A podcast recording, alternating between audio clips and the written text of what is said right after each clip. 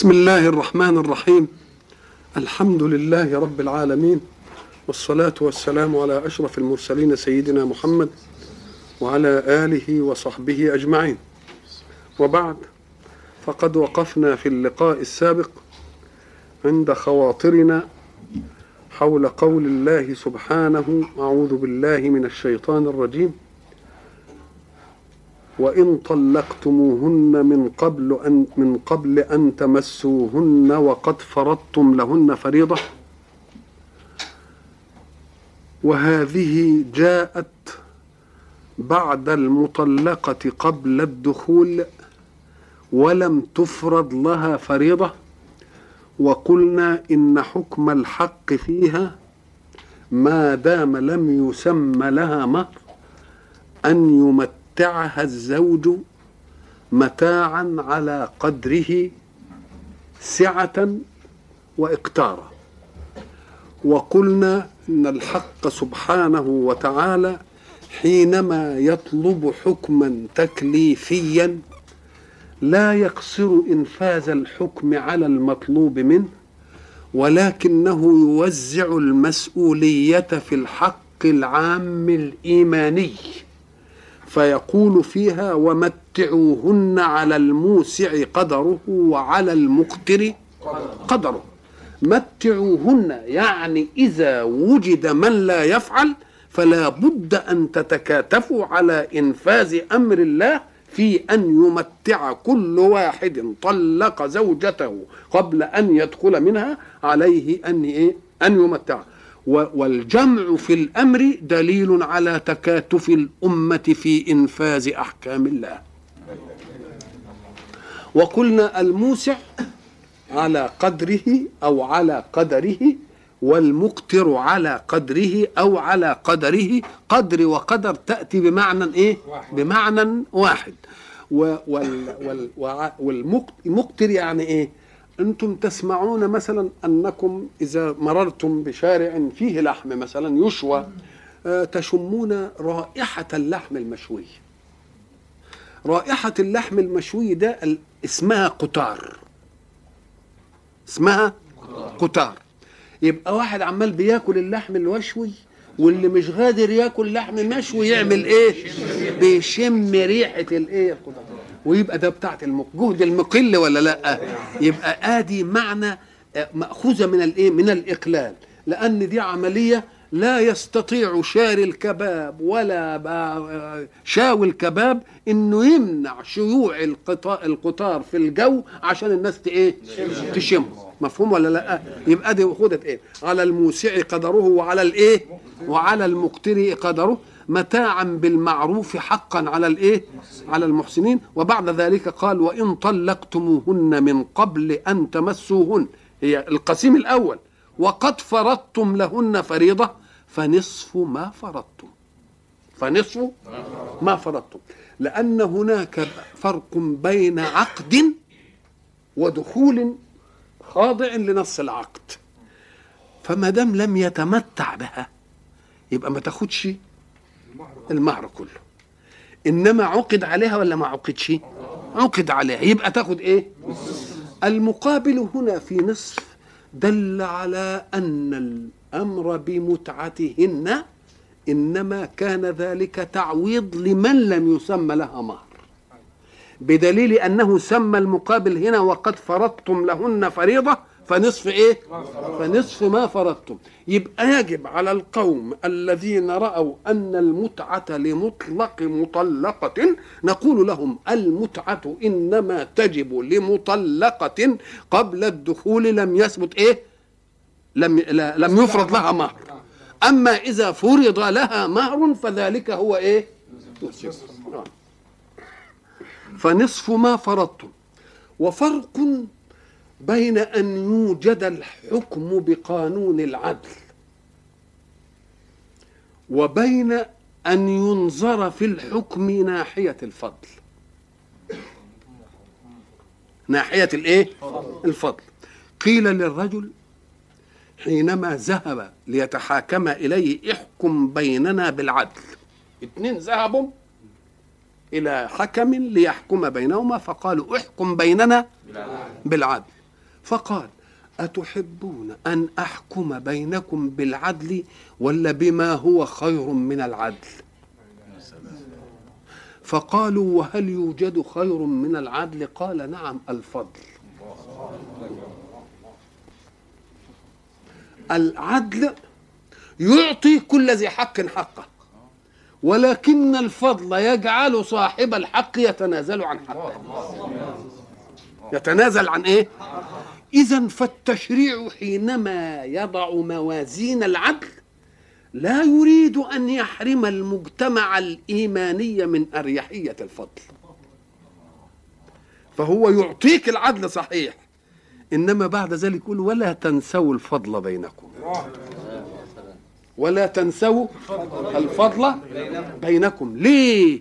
لأن عملية العدل دي تبقي المشاحة. ولكن عملية الفضل تنهي المشاحة. الله. عملية العدل إيه؟ تبقي المشاحة. كل واحد هياخد حقه. إنما تبقي الإيه؟ المش... لأن ما معنى المشاحة؟ المشاحة أنني أظن أنني صاحب الحق وأنت تظن أنك صاحب الحق. ومن الجائز أن تأتي ظروف تزين لي فهمي وظروف أخرى تزين لك إيه؟ فهمك. مفهوم؟ فحين نتمسك بقضية العدل يبقى لن نصل إلى مبلغ التراضي في النفوس البشرية. لكن إذا جينا للفضل رضينا انتهينا. آه. يبقى الحق سبحانه وتعالى هنا وإن طلقتموهن من قبل أن تمسوهن وفهمنا تمسوهن إيه؟ تدخلوا بهن. وقد فرضتم لهن فريضة يعني سميتم المهر فنصف ما فرضتم.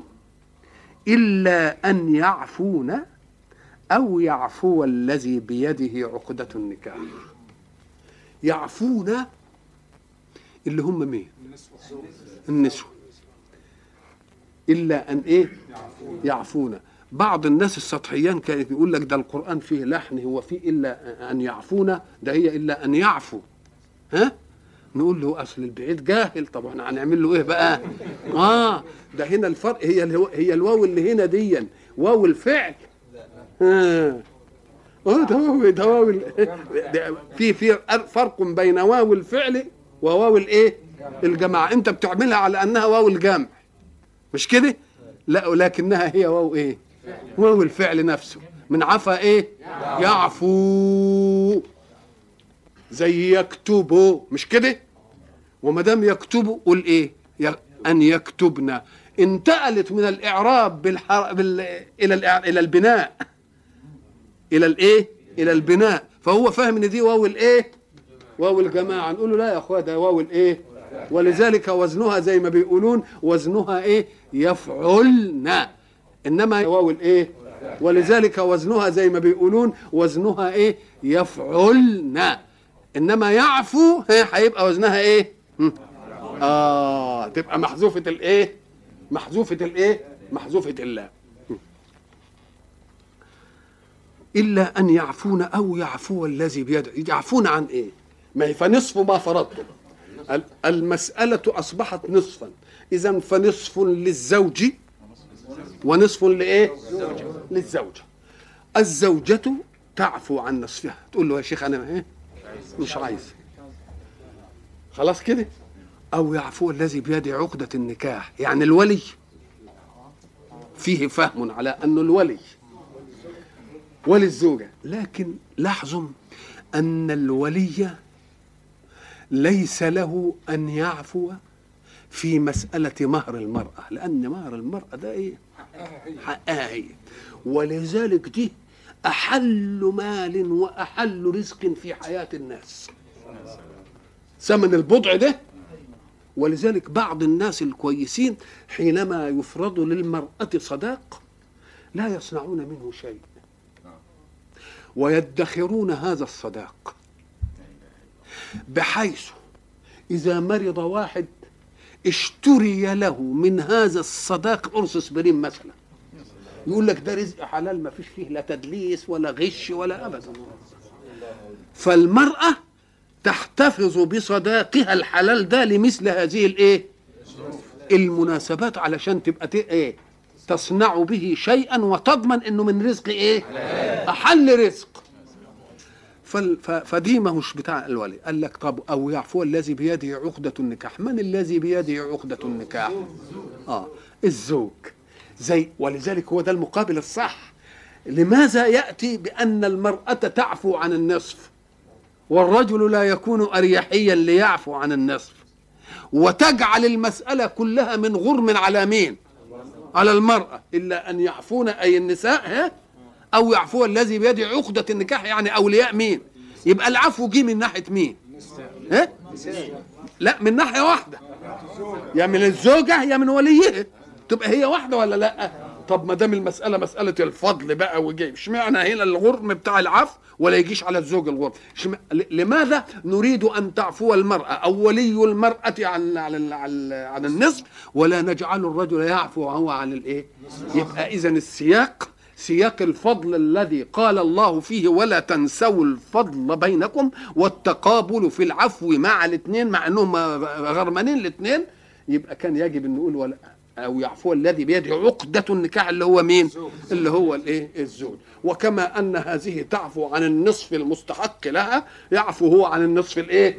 المستحق له إلا أن يعفون أو يعفو الذي بيده عقدة النكاح وأن تعفو أقرب للتقوى وأن تعفو إيه؟ لأن من الجائز جدا إن طرف يظن إن هو مظلوم وإن أخذ نصفه مش كده ولا لا؟ يبقى كل ما ناخدش حاجة خالص يبقى ده أقرب وأسلم ولا لا؟ وأن تعفو إيه؟ أقرب إيه للتقوى ولا تنسوا الفضل ولا تنسوا الفضل بينكم حتى في مقام الخلاف الذي أدى إلى أن يفترق رجل عن امرأة لم يدخل بها خدت بالك وياي؟ يقول الله لا تنسوا الفضل. لا تجعلوها لداد لا تجعلوها ترات لا تجعلوها إيه؟ أحقاد. واعلموا أنها أن أن بعض الأشياء يجعل الحق سبحانه وتعالى اسبابا مقدورة لمقدور لم يعلم. أسباب مقدورة لمقدور إيه؟ لم يعلم. وديا مسألة تخلي الإنسان لا يعتقد أن أسبابه هي الفاعلة.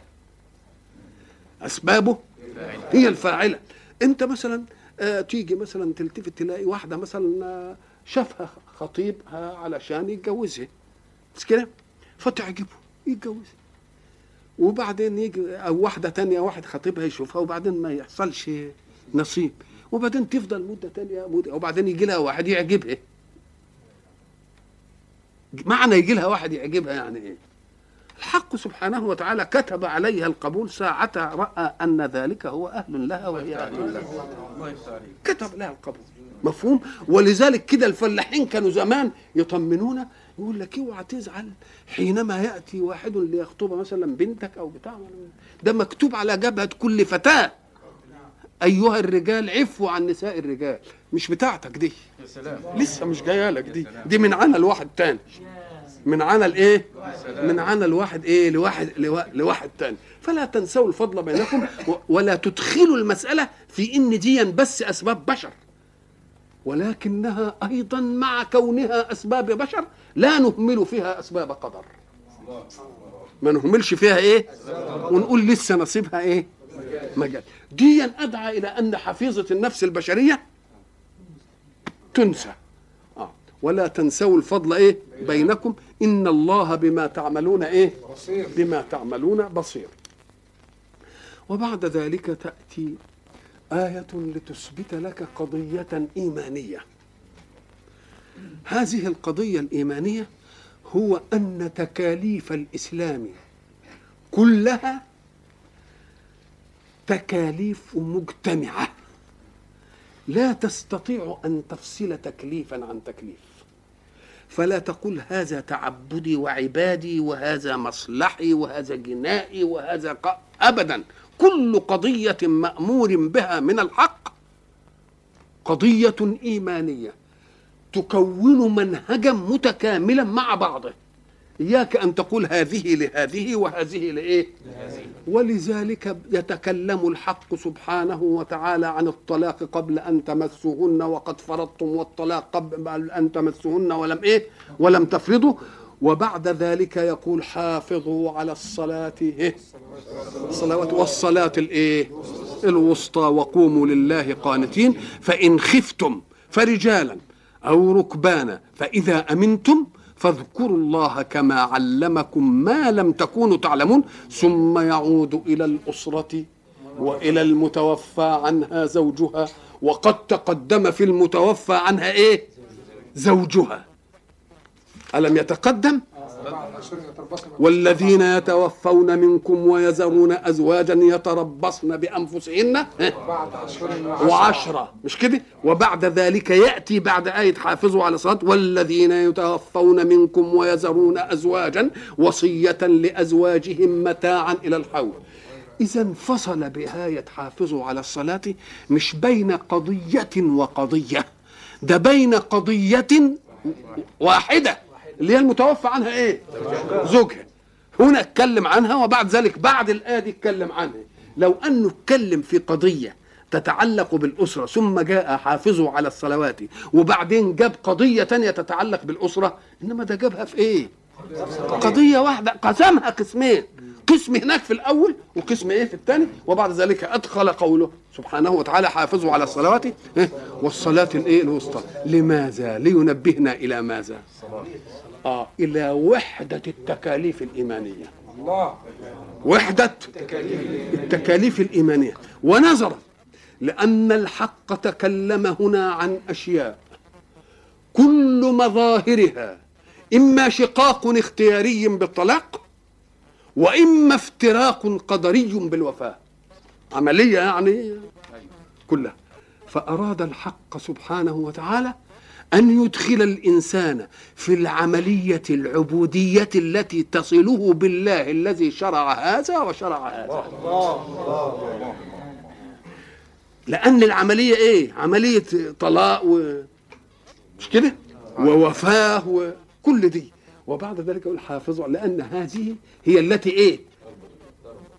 تجعلكم إن كانت هذه الأمور قد حزبتكم شقاق اختيار في الطلاقات التي وقعت أو عناء افتراق بالوفاة فلن يربط يربط على قلوبكم إلا أن تقوموا لربكم وكان رسول الله كلما حزبه أمر قام إلى الصلاة. يقوم للصلاة. يقوم للإيه؟ للصلاة. عشان إن كان صعب عليه شيء من هذا افتراق من اختياري في الطلاق أو افتراق بال بالوفاء. قدري بالوفاء. يوم الإنسان يروح لمين؟ لمجري هذه الأشياء. آه ما دام يذهب إلى مجريها نقول الذي أجراها عليك أتركها لك بلا حكم لتنشئ أنت احكاما؟ أم وضع فيها أيضا الأحكام؟ ما دام وضع فيها الأحكام خذ الأحكام منه برضا. واذهب إليه قانتا واذهب إليه إيه؟ واذهب إليه خاشعا. وبعد ذلك يجي لأن المسألة مسألة فزع زي قلنا في فراق الاختيار ها؟ أو إيه؟ آه أو فراق الموت اللي هو القدري ده.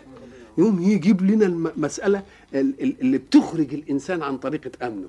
يقوم يقول إيه؟ فإن خفتم. حتى في هذه المسألة في صلاة الخوف برضه ما ننساش مين؟ آه في لقائنا مع عدونا. ما ننساش مين. ليه؟ أم قال لك لأنك أنت أنت عبيط.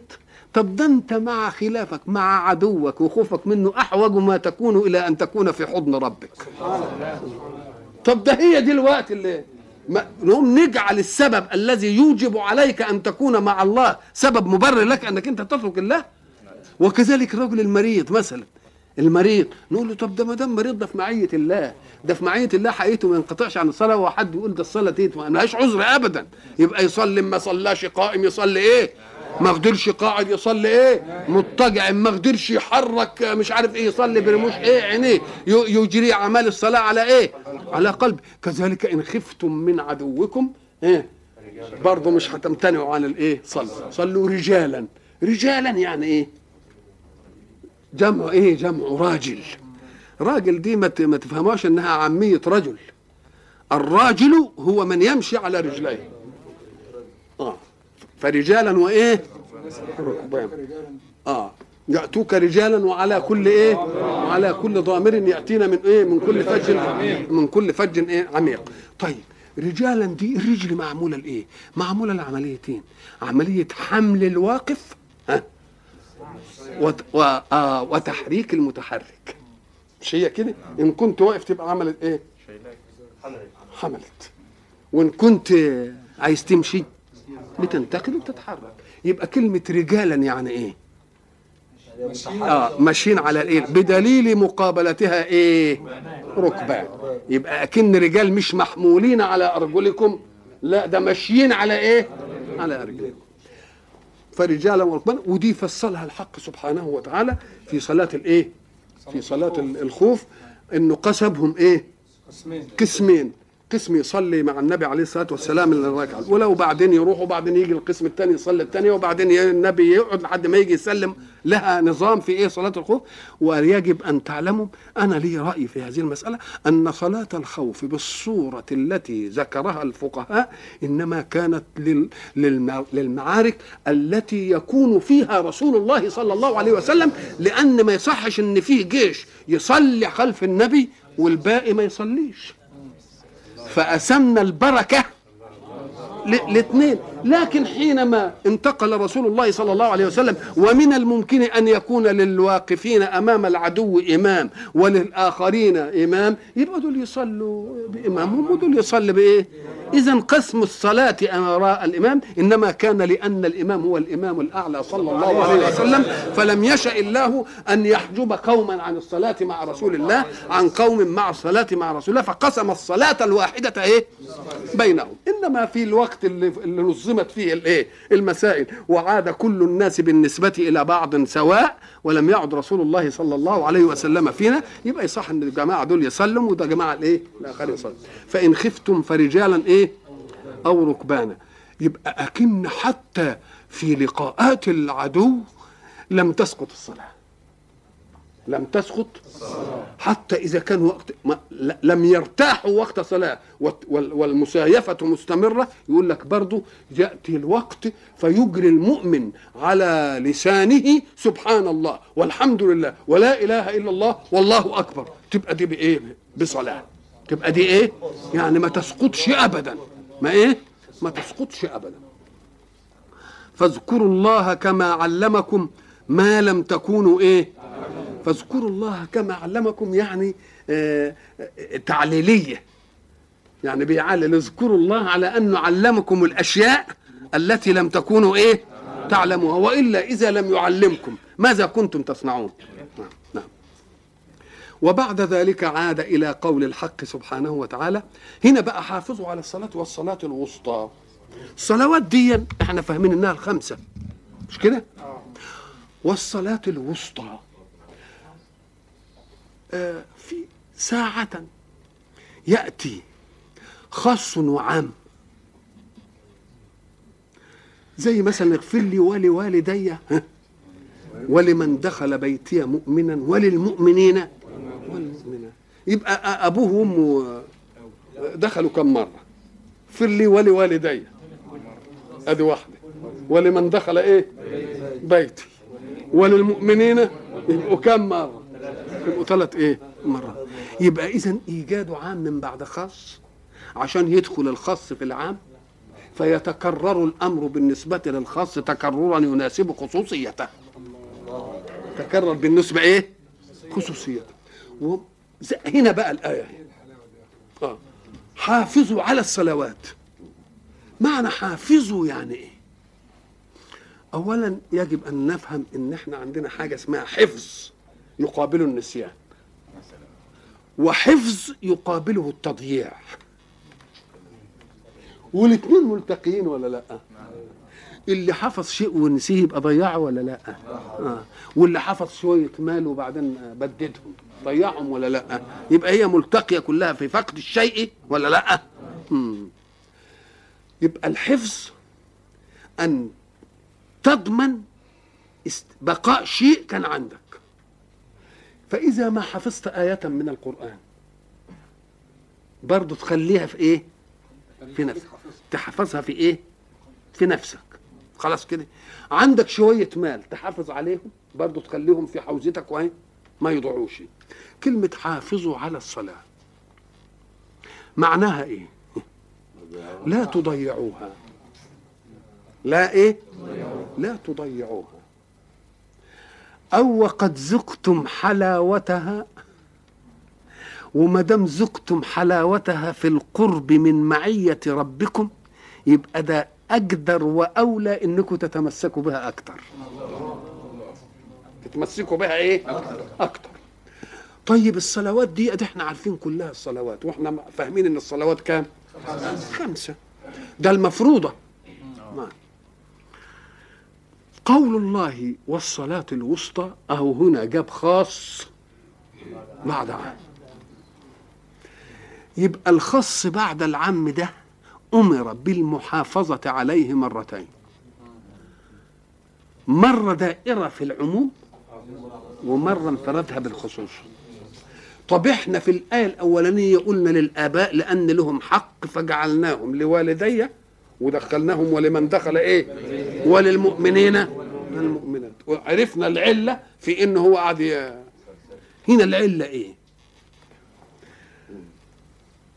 اولا نشوف معنى كلمة وسطى يعني إيه؟ وسطى تأنيس أوسط. تأنيس أوسط. نعم.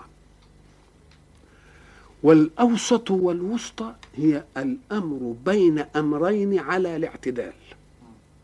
معنى على الاعتدال يعني الطرفين متساويين. الطرفين متساويين. لا يكون الطرفين مستويين في العدد اللي هو الصلاة حافظوا على الصلوات اللي هي كام؟ خمسة. إلا إذا كانت الصلوات وترا. لو كانت شفع ما نقدرش نحافظ نقول الوسطى إيه افرض انهم أربعة طب تبقى الوسطى إيه؟ ما نقدرش. يبقى كلمة والصلاة الوسطى دي منطقية مع انهم خمسة. منطقية مع انهم إيه؟ يبقى ما دام وسطى يبقى وسطها كام التالتة. مش كده؟ التالتة دي واتنين من هنا واتنين من هنا. طيب هي بس خمسة قال لك كل عدد وتر. كل عدد وتر ممكن يكون له أوسط. عدد شفعي ما يبقاش له إيه؟ فمثلا التلاتة. يبقى وسطها إيه؟ اتنين. مش كده؟ طيب الأربعة لها وسط؟ طب الخمسة؟ طب إيه؟ التلاتة. طب السبعة؟ آه يبقى نقلها بقى. كده ال11 يبقى السادس. يبقى اذا معنى وسط أمر بين أمرين على الاعتدال لا يتأتى إلا إذا كان العدد إيه؟ وترا. والصلوات كام؟ خمسة. بقت وتر يبقى من الممكن إنك أنت تاخد وسطها اللي هو إيه؟ ده إن لاحظت العدد. إن لاحظت العدد. طب هتلاحظ العدد باعتبار إيه؟ على إن إيه الأول وإيه الثاني وإيه الثالث وإيه الرابع وإيه الخامس. إن كان على فرضية الصلاة الصلاة اولا فرضت الظهر أدي أول فرض. وبعدين العصر وبعدين المغرب وبعدين العشاء وبعدين الفجر. فإن أخذت الوسطى على أنها بالتشريع يبقى المغرب هو إيه؟ هو الوسط. خلاص؟ أدي أدي أدي راتي طيب وان خدتها بالعدد. بالعدد. يعني إيه بالعدد؟ فيه مثلا ركعتين وفيه ثلاثة وفيه أربعة. تبقى برضه المغرب. خلاص؟ طب وان خدتها بالنسبة للنهار. اجعل النهار وحدة. الصبح أول النهار والظهر وبعدين يجي مين؟ العصر وبعدين يجي المغرب وبيجي الايه العشاء ممكن ولا لا؟ آه. طب وان خدتها على أنها الوسط بين الجهرية والسرية. الجه... الفجر أو المغرب. نعم اتنين سرية اللي هي الظهر والعصر. واتنين جهريه اللي هي العشاء وال- والفجر. يبقى برضو الوسط هو إيه؟ يبقى هو المغرب. أو أو الفجر. برافو. اتنين اللي هو إيه؟ المغرب. والعشاء جهرية والصبح والظهر إيه؟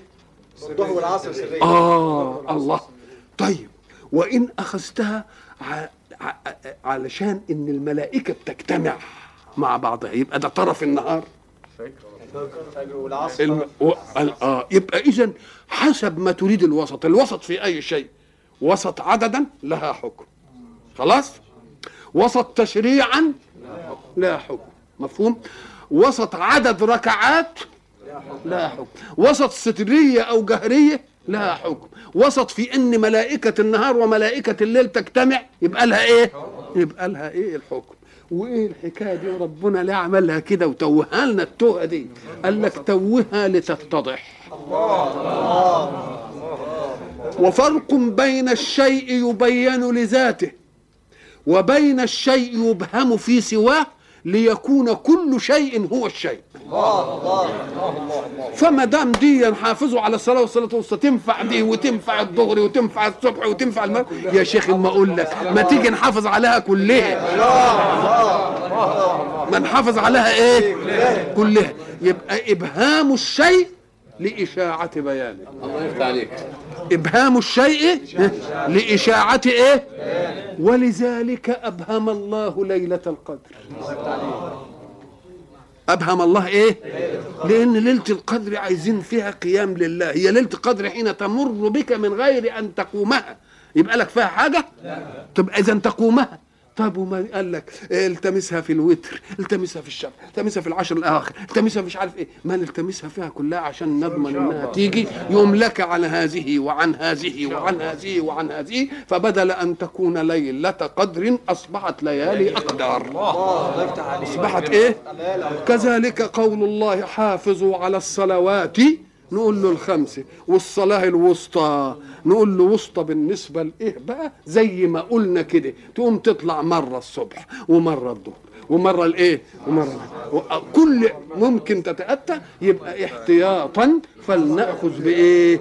فلنأخذ بها كلها حافظوا على الصلاة والصلاة بإيه؟ الوسطى.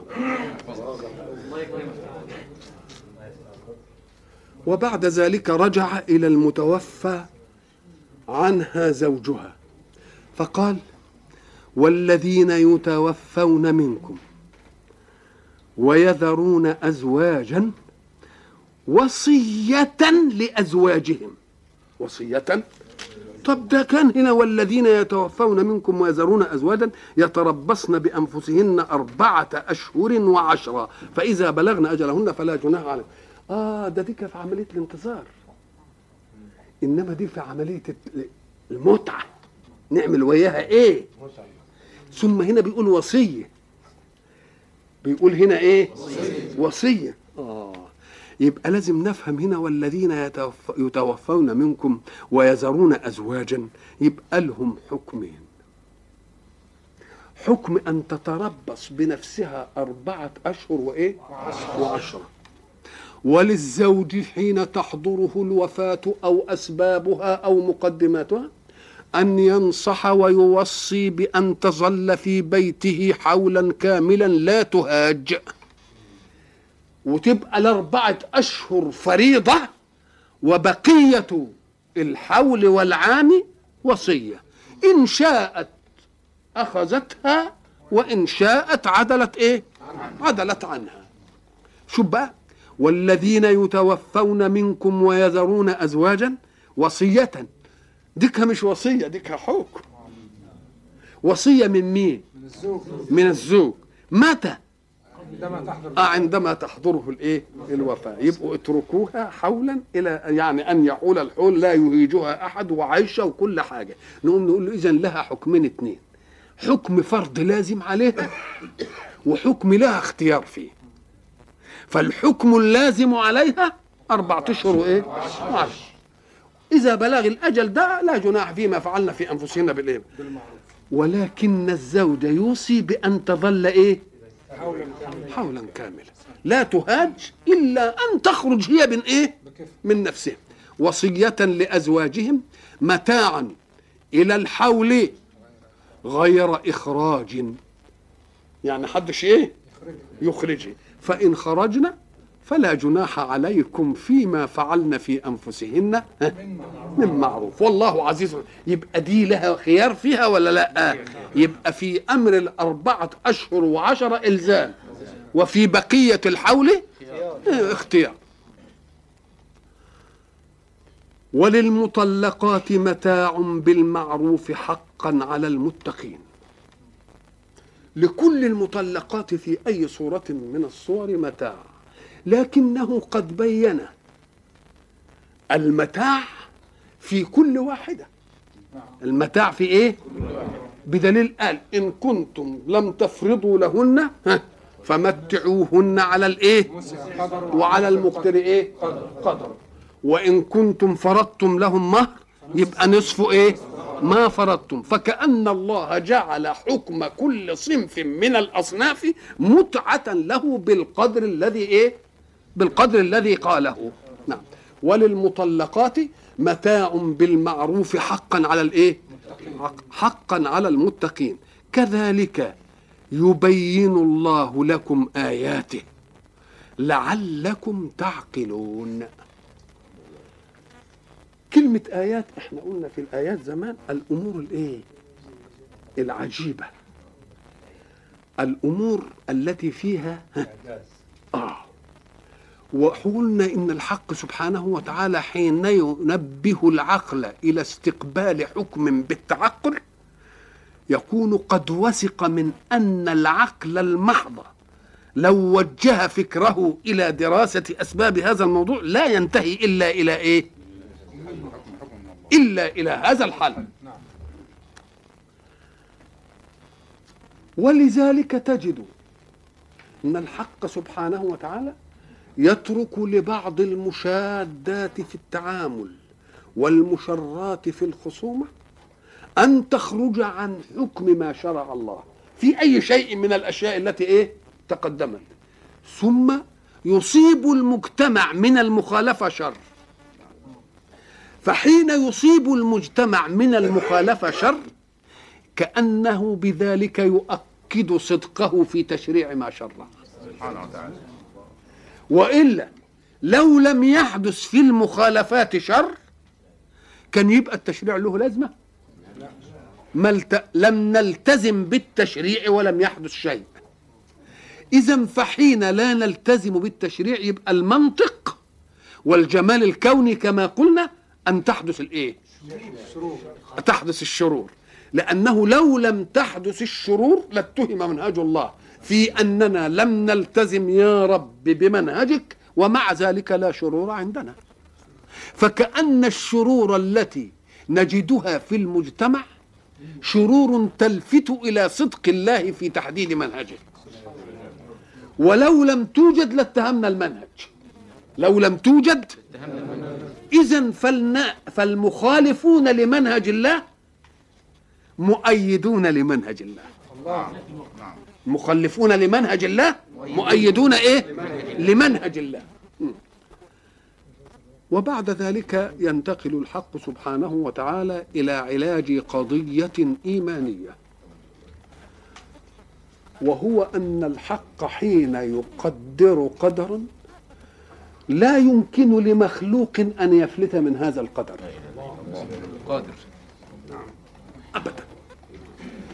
فيضرب لنا مثلا حسيا وقع لبني إسرائيل.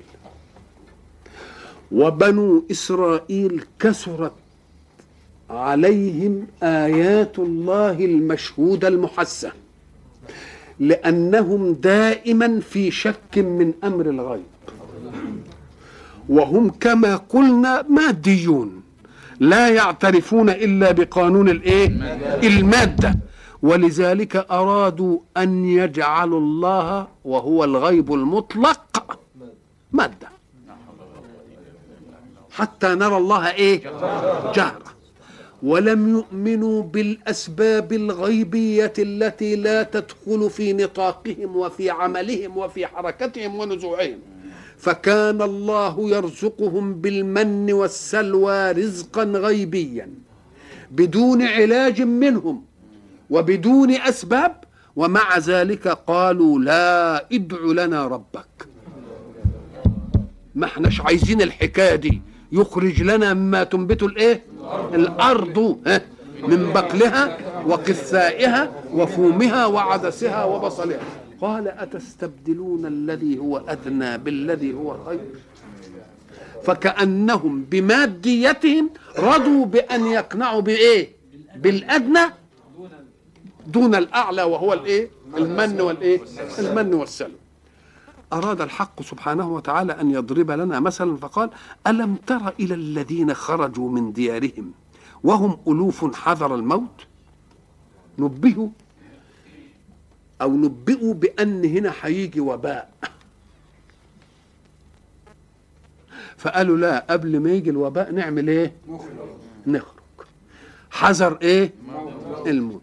فقال لهم أهاني بقى عايز أعرفكم أنكم لا تفرون من قدر الله إلا إلى قدر الله. لن تفر من قدر الله إلا إلى إيه؟ ولذلك لما قالوا لعمر الطاعون قالوا له أتفر من قدر الله؟ قال إلى قدر الله. يعني؟ مسألة مسألة واضحة. مفهوم ولا لا؟ لي- ليدلنا على أننا لا يمكن أن نحتاط. وكان من الممكن أن يجيء الوباء فجأة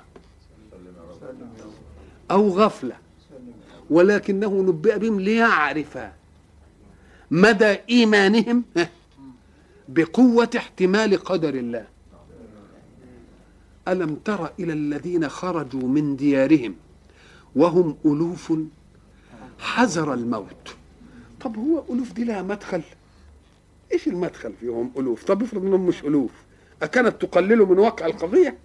افرض أنهم مئات. أم قال لك ليدلك على أن جمهرتهم غساء سيل. ما فيش فيهم حد قدر يقول لهم يا ناس عقلهم يا ناس تريسهم ألوف واجتمعوا على ضلال يتبعون أول ناعق.